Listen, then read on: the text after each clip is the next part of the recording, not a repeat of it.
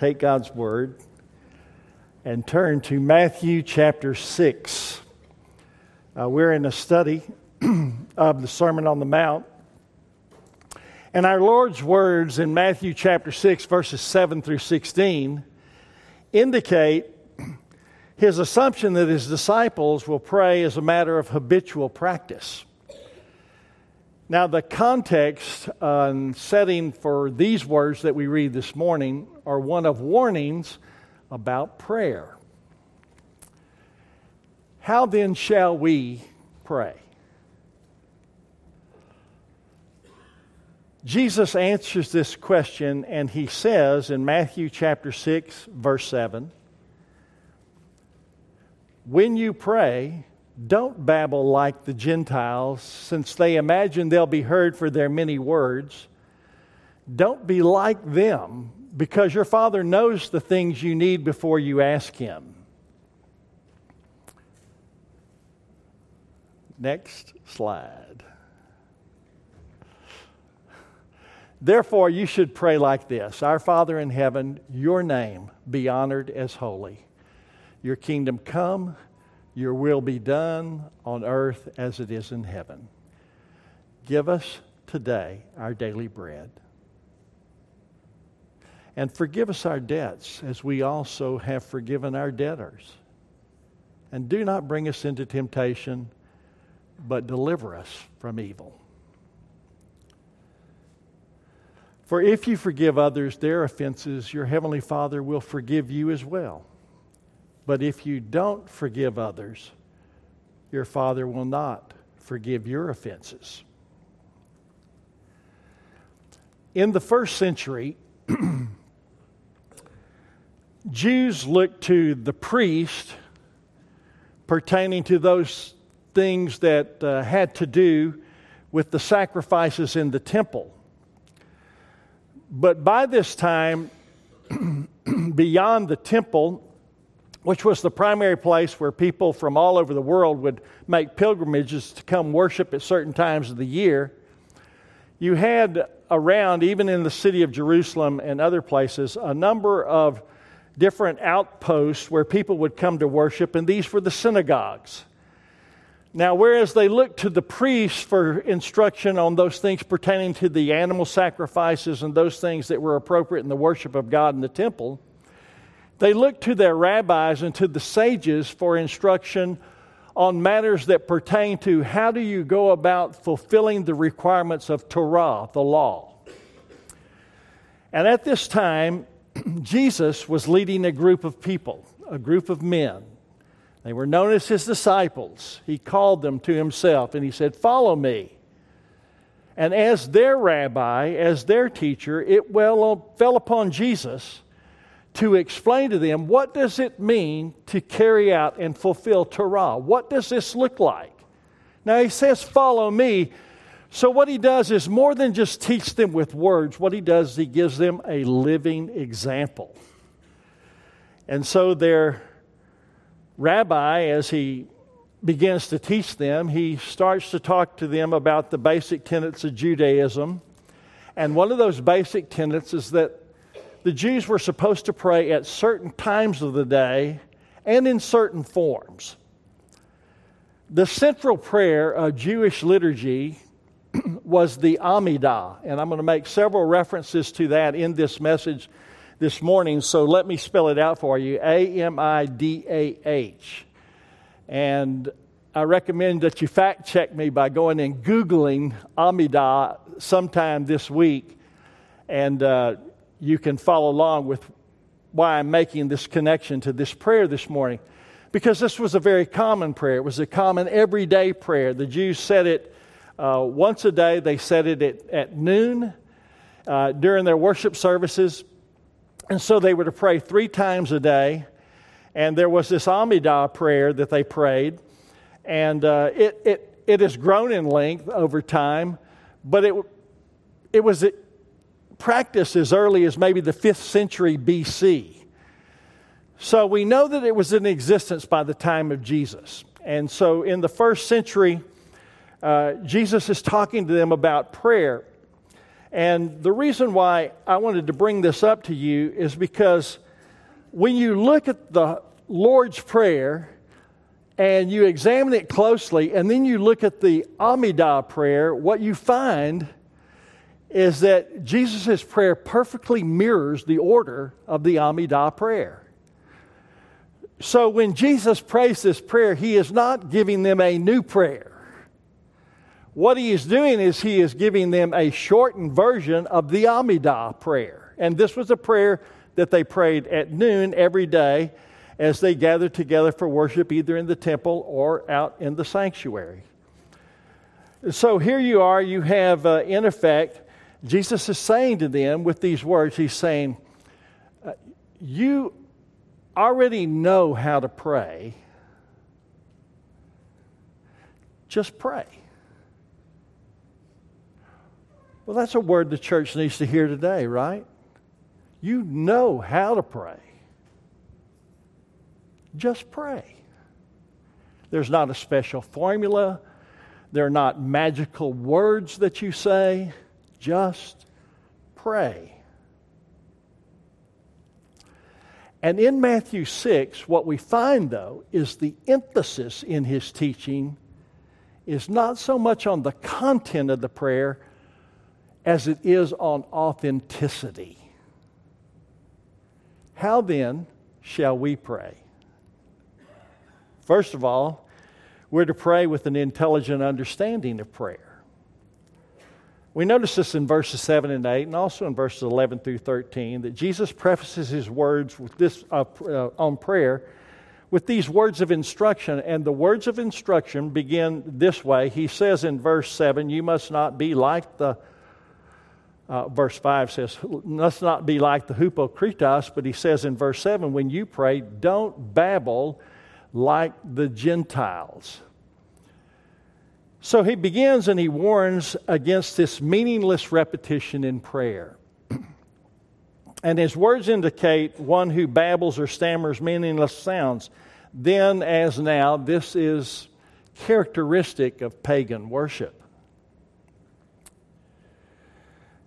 I see another connection, though, in light of what we understand about Jesus' teaching on prayer, and that is that these disciples were familiar with prayer.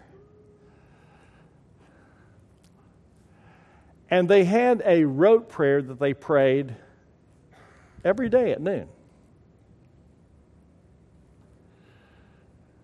Now you multiply that out seven days a week and 52 weeks a year, and year upon year upon year, you're reciting a memorized prayer. And what came to mind is that scene in uh, Peanuts where Charlie Brown's teacher, whenever she speaks, it's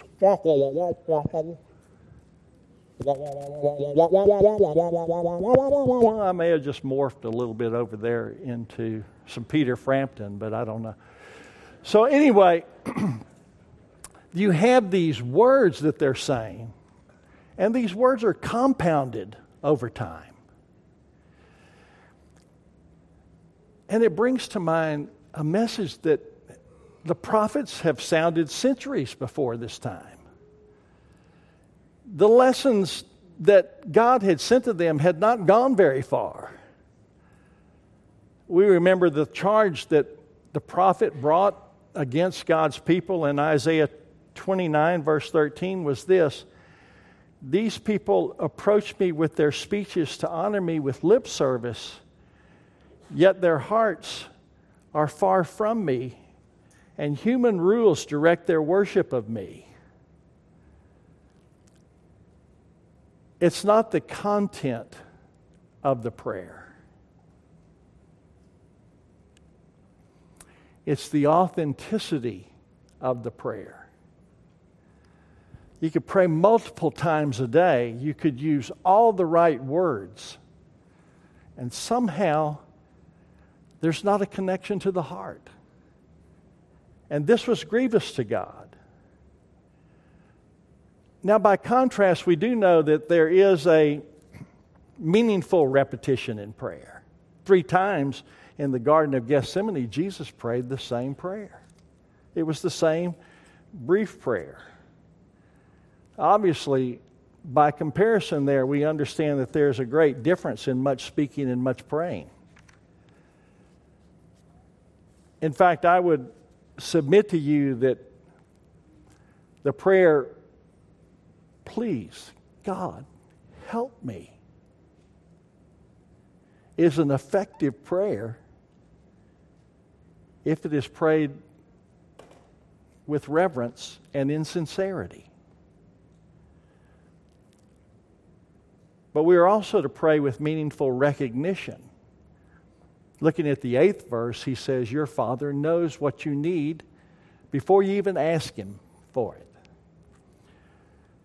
Now, someone might say that, you know, well, what's the purpose of asking? If He already knows I need it and He wants what's best for me, why doesn't God just give that to me? Is because what kind of relationship with you and your wife eh, if you and your wife know exactly what each other are thinking and what each other need by the way you ever go out to eat where do you want to go to eat well i don't care you pick and you make a suggestion, you say, Well, I don't want Mexican. I thought you said me pick. But anyway, you, you know where I'm going with this? The reason why we communicate is because you don't have a relationship unless there's communication. And communication in prayer is two ways. It's not just me talking to God, it's God also speaking to me. And prayer is not the instruction of God concerning our needs. This is what Jesus is saying. We're not informing God of what our needs are when we come to Him in prayer. What we're doing in prayer is we are instructing ourselves at the point of dependence. That's what prayer reminds us. And Jesus says, because He's God, He's not ignorant. And because He's our Father, well, He's not hesitant. And so in verses 11 through 13, Jesus says there in the prayer, God will give us our daily bread. He'll give us what we need. God will forgive our sin. God will deliver us from temptation and deliver us from the temp- tempter. We need to ask. Later, Jesus himself will proclaim In Matthew chapter 7, verse 11, if you then who are evil know how to give good gifts to your children, how much more will your Father in heaven give good gifts to those who ask him? So, first of all, when we come to God in prayer, and Jesus is teaching on authentic prayer, the first thing he says to us is we must pray with an intelligent understanding of prayer. And secondly, we're to pray with the concern for the priorities of God. Notice what he says in verse 9. What are the priorities of God? What should I pray? Well, we're to pray for the sanctity of God's name. It starts in verse 9. Your name be honored as holy. God's name represents his person, it represents his character, it represents all God has revealed himself to be in Scripture. And the first concern of the praying Christian is that God himself be recognized precisely for who he is. He is a holy God who is wholly other from us. He is a father, but he is a father who is in heaven. He is not just the big man upstairs. He's not just a buddy buddy. He is holy God. We are to pray that all the world will worship him as the angels worship him around his throne. Holy, holy, holy is the Lord God Almighty. We're to pray that God's nature be recognized for what it is at all times and in all places and in all means. But also, we're to pray for the sovereignty of God's kingdom. It says in verse 10, Your kingdom come. The central concern of Jesus, in fact, it tells us in Matthew chapter 4 that Jesus came preaching what? The kingdom of heaven, the kingdom of God. And we studied early on as we began this series that whenever he uses this term, the kingdom of God, the kingdom of heaven, what he's talking about is he's talking about, in the grand scheme of things, the rule and reign of God over his universe. But in microcosm, where you and I come into play, it's the rule and reign of God in our hearts. Now, this was Jesus' message. This is Jesus' primary concern. If the kingdom of God is Jesus' primary concern, is it my primary concern? Because if it's a primary concern of Jesus, it ought to be a primary concern to me. But how often is it? God's kingdom means his kingly rule in the hearts of all people. It's a kingdom with subjects, but it doesn't have any boundaries. We're living in a time between Jesus' first appearing and his second appearing. The kingdom was introduced when Jesus came. He came preaching the kingdom of God. There's a sense in which the kingdom has always existed. God has always ruled over his universe. And then he sent his son into the world and he came preaching the kingdom of God, the rule and reign of God.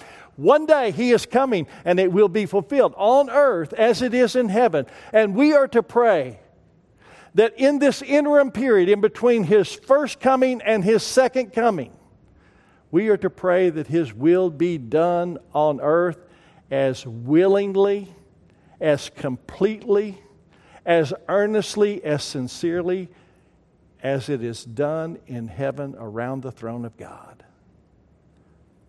And then we're to pray for the service of God's will. Your will be done. I, I suppose there are contexts where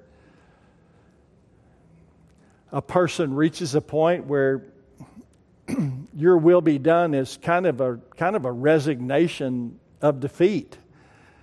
But not in the words of Jesus. your will be done is a battle cry. Your will be done. And when I pray this, I should pray this personally. Your will be done by me. It's useless for me to pray that God's will be done in the world at large if it does not first include me. I myself want to lead the charge in God's will being done on earth as it is in heaven. And that's what he says. God's will is to be done comparatively. We're to pray for that day when the perfect will of God will be done immediately and constantly and willingly on earth as it is around the throne in heaven. Now, the Amidah prayer that I mentioned earlier includes the same priorities as the Lord's Prayer. And this prayer also appears over in Luke chapter 11. The context is different, though. In Matthew chapter 6, the teaching is about authenticity in prayer. And in Luke chapter 11, when Jesus teaches there, the disciples have had, Lord, teach us to pray Uh, brief background about that question, okay? We're not going to dwell on it, but briefly, it was the rabbi's responsibility to teach his disciples how to pray in accordance with Torah, the law. When his disciples come to him and they ask the question in Luke chapter 11, the question, if I can put it this way, is what is the minimum we can pray and meet the requirements? I mean, we want to pray according to Torah. What then should we pray? And that's the context of Luke chapter 11. There is one aspect of this prayer, though, of Jesus' that diverges from that of the Amidah prayer. One thing that is completely unique to Jesus is the phrase, as we have forgiven our debtors. Now, thanks to archaeology, there are people out there who did do nothing but dig around in the dirt. And archaeologists have discovered a copy of the Amidah prayer that dates back to the first century BC. Neither in that prayer or any other versions of the Amidah prayer does the phrase, as we also have forgiven our debtors, appear.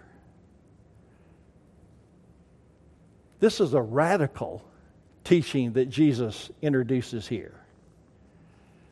And why doesn't it appear in the Hebrew prayer? Because in Hebrew consciousness, one would not ask that. To the Hebrews' way of thinking, forgiveness is God's work, it's not man's work. Forgiveness is something that God does. In Judaism, the focus is on God, would you forgive me? God, God, forgive me when I ask for forgiveness appropriately. God, forgive me when I do not. Now, just to kind of play this out. In the Hebrew way of thinking, the Hebrew would think of Trey Stevens. And when they think of Trey Stevens, he would think or he would say to himself, I hope God forgives Trey. I hope Trey asks God for forgiveness. And if Trey has offended me in some way, well, that matter, you see, is between Trey and God. One of the most scandalous things about Jesus' teachings is that God invites us into the forgiveness process. This was radical. It was not part of the rabbinical teaching in Jesus' day.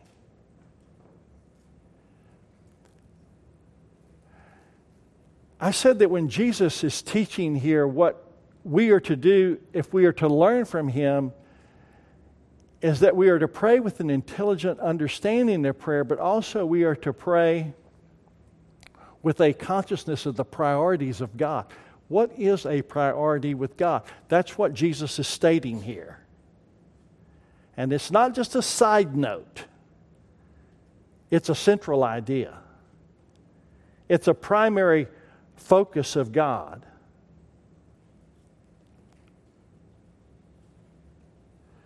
It's a primary focus because what Jesus is saying to us is forgiveness is a part of the process whereby our lives are changed. When I forgive others, my life is changed. And without that, I remain unchanged.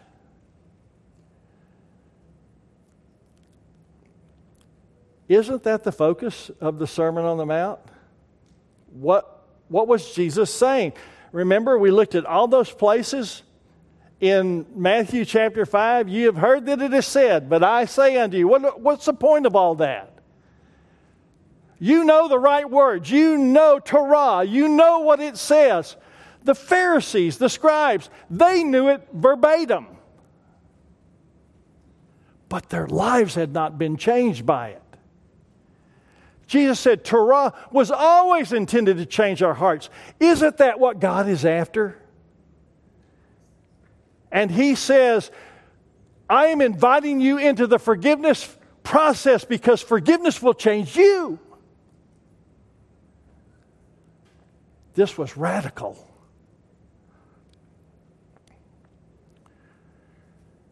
And this was one of the things that Jesus condemned about the Pharisees. Matthew chapter 23, verses 25 and 26. Jesus looked at the Pharisees and he said this Woe to you, scribes and Pharisees, hypocritos! You clean the outside of the cup and dish, but inside they're full of greed and indulgence. Blind Pharisee first, clean the inside of the cup so that the outside of it may also become clean. The gospel changes us from the inside out. And if you were paying attention in Tom's prayer, Tom's prayer was giving us that teaching from Scripture that talks about the righteousness of God in Christ being put to our account. We're not trying to earn our salvation. Jesus did that for us. Glory, hallelujah. But Jesus is not talking about justification by faith here. Jesus is talking about kingdom citizens, those who are in the kingdom. What does that look like? Now that Jesus has changed my life, how should my life look? And Jesus says, Let me show you. This is how a changed life looks. Now, there are two halves to the Sermon on the Mount. I mean, starting in Matthew 5, verse 3, and going through almost the end of chapter 7, there are two halves to the Sermon on the Mount. The first half is about correctly interpreting Torah. And the second half is about correctly applying the interpretation to our lives. Now, as you may recall in our introductory message in our Follow Me series, we studied the Beatitudes in Matthew chapter 5. There are eight Beatitudes. Uh, Matthew chapter 5, verse 3 through Matthew 5, verse 10. And in that teaching, you recall, I suggested or I proposed that we read the Beatitudes as a Hebrew chiasm. Now, when the Hebrews would write, what they would do is that they would write verses where they complemented one another. So you might have A, B, A, B, or you might have A, B, B, A. And so when looking at the Beatitudes as a Hebrew chiasm, what you would do is you would start with the outside of the message and work your way to the center. So if the first Beatitude matches up with the eighth Beatitude, and then work your way to the middle. So that numbers four and four and five are a companion to one another. Now, if I didn't make this clear to you then, I will state it clearly now. There is no concrete evidence or definitive, let me put it, this, no definitive evidence that the Beatitudes are a chiasm. I, I will admit to that. But when studied that way, what it does is it allows us to see the center of Jesus' teaching in the Beatitudes. And the center of Jesus' teaching in the Beatitudes is found when we come to Matthew chapter 5, verses 6 and 7. And when we take that message right there in the center of the Beatitudes, given that Jesus is not giving a bunch of disconnected ideas, but he's driving at one main idea. What is that one main idea? It's found in the center. And the central idea is that those who hunger and thirst for righteousness will show mercy and be shown mercy.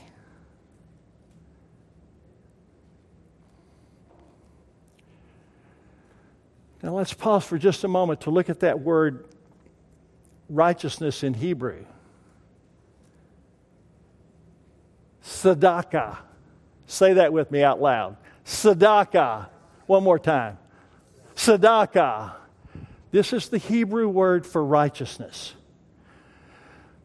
Now, what we've been taught and what we come to understand is that when we are talking about righteousness, is our understanding of it is that it is that sense of rightness that is the very character of God.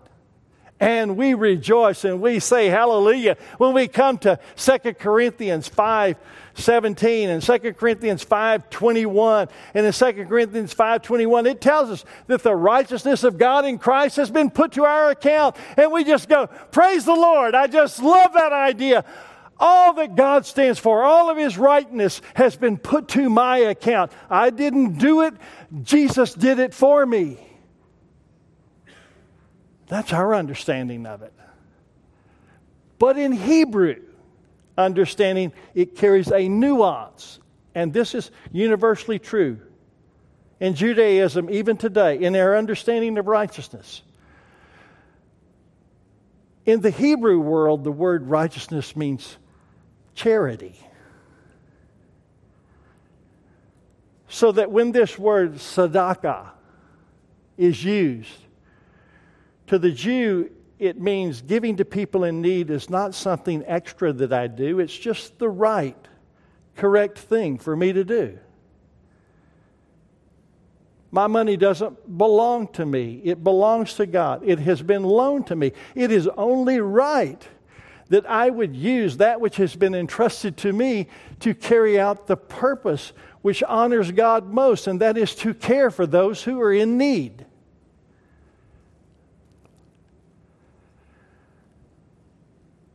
Do you see this coming together? What is Jesus saying here? He's saying,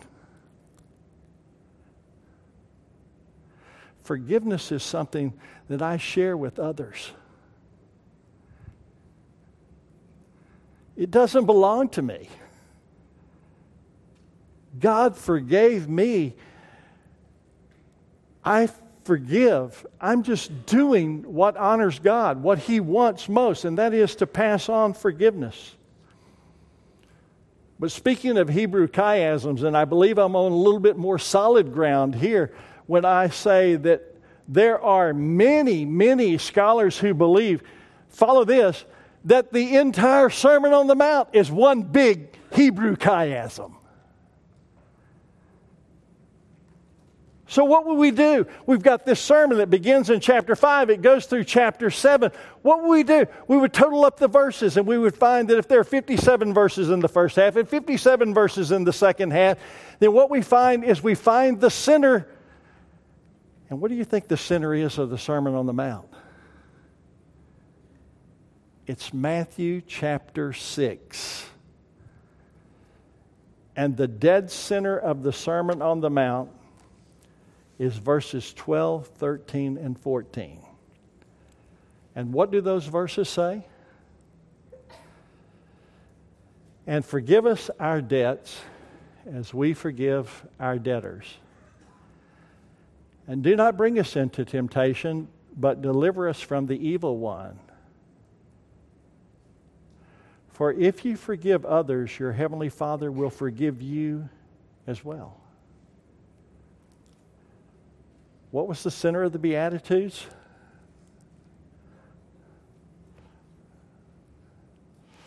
If you hunger and thirst for righteousness, you will show mercy and be shown mercy. Hello, McFly. What is the center of the Sermon on the Mount? If you forgive others, God will also forgive you. If you do not forgive others, God will not forgive you.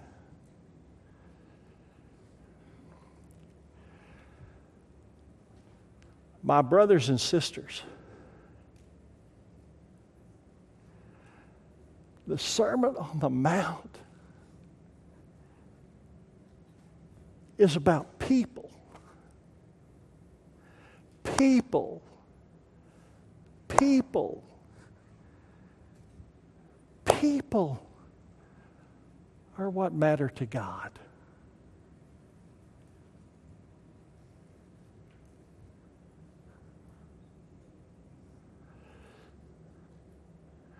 The Sermon on the Mount is not some moral code.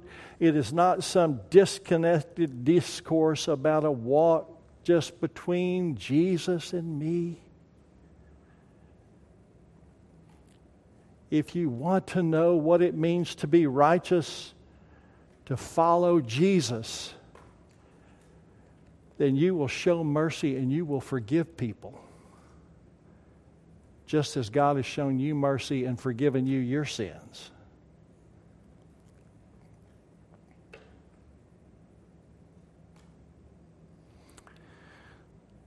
I want to pause there for just a moment because it's possible for us to know, even in our own lives or in the lives of someone we hold close to us, that, that something evil has happened to us or to someone we know. And it's hurtful, and you still struggle with it.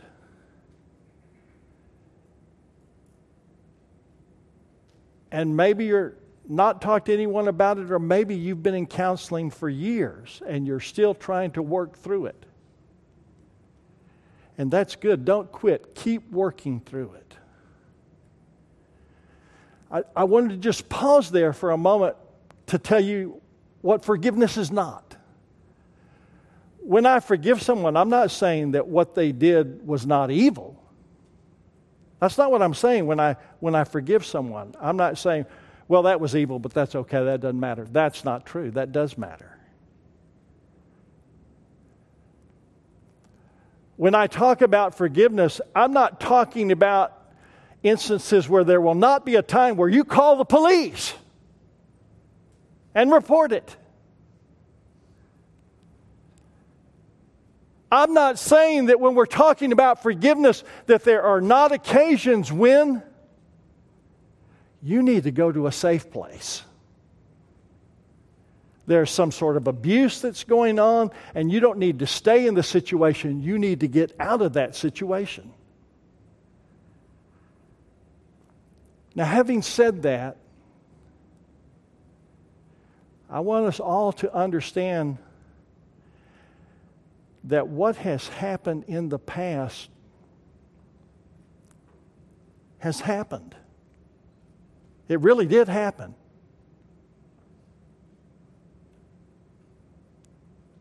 It's in the past.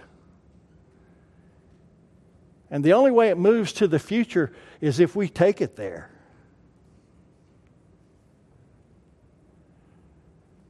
Jesus is talking about how is a person changed? And he says they're changed by forgiving others. It won't change the past. The past really did happen. It won't change the past, but glory, hallelujah, according to Jesus, it will change you.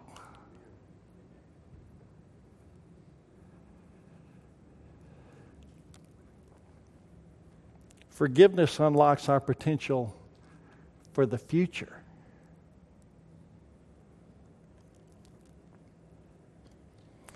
I don't know about you, but the deeper I go into the sermon, the more I read it. And I've read it for years, but the more I study it, the more I think about it.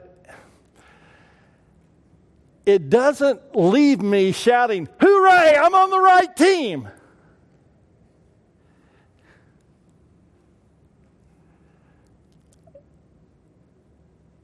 I read it now with fresh eyes, and in it, every time I read it, what I see is I, I see the heart of God over and over again. And I see what God is trying to accomplish here by bringing a kingdom to this world. God is saying, I want you to be my partner. God is looking for partners who will bring kingdom righteousness to earth. Imagine what our world would be if we partnered with God in bringing kingdom righteousness to this world.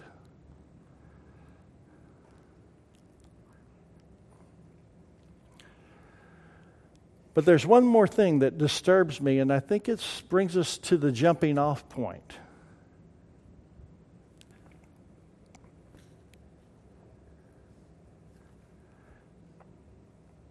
Friends, Jesus is not looking for admirers, he's looking for imitators.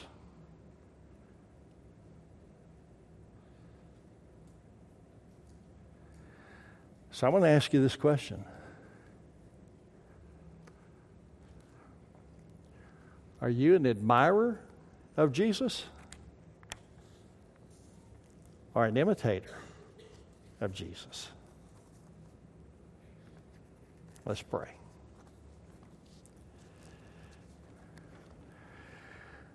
Oh Lord, what a wonderful joy it is to hear the gospel message that God forgives,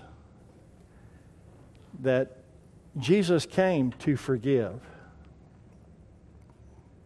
and He died that all sins may be forgiven those who ask God for forgiveness.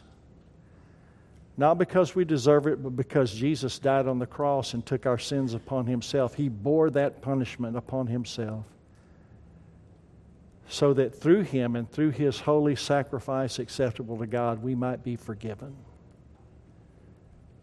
And what is more, he came to live inside us when we invited him to save us and to come in and be our Savior and Lord and King. And the Holy Spirit dwells within us to open our eyes to spiritual truth so that we may apply it to our lives.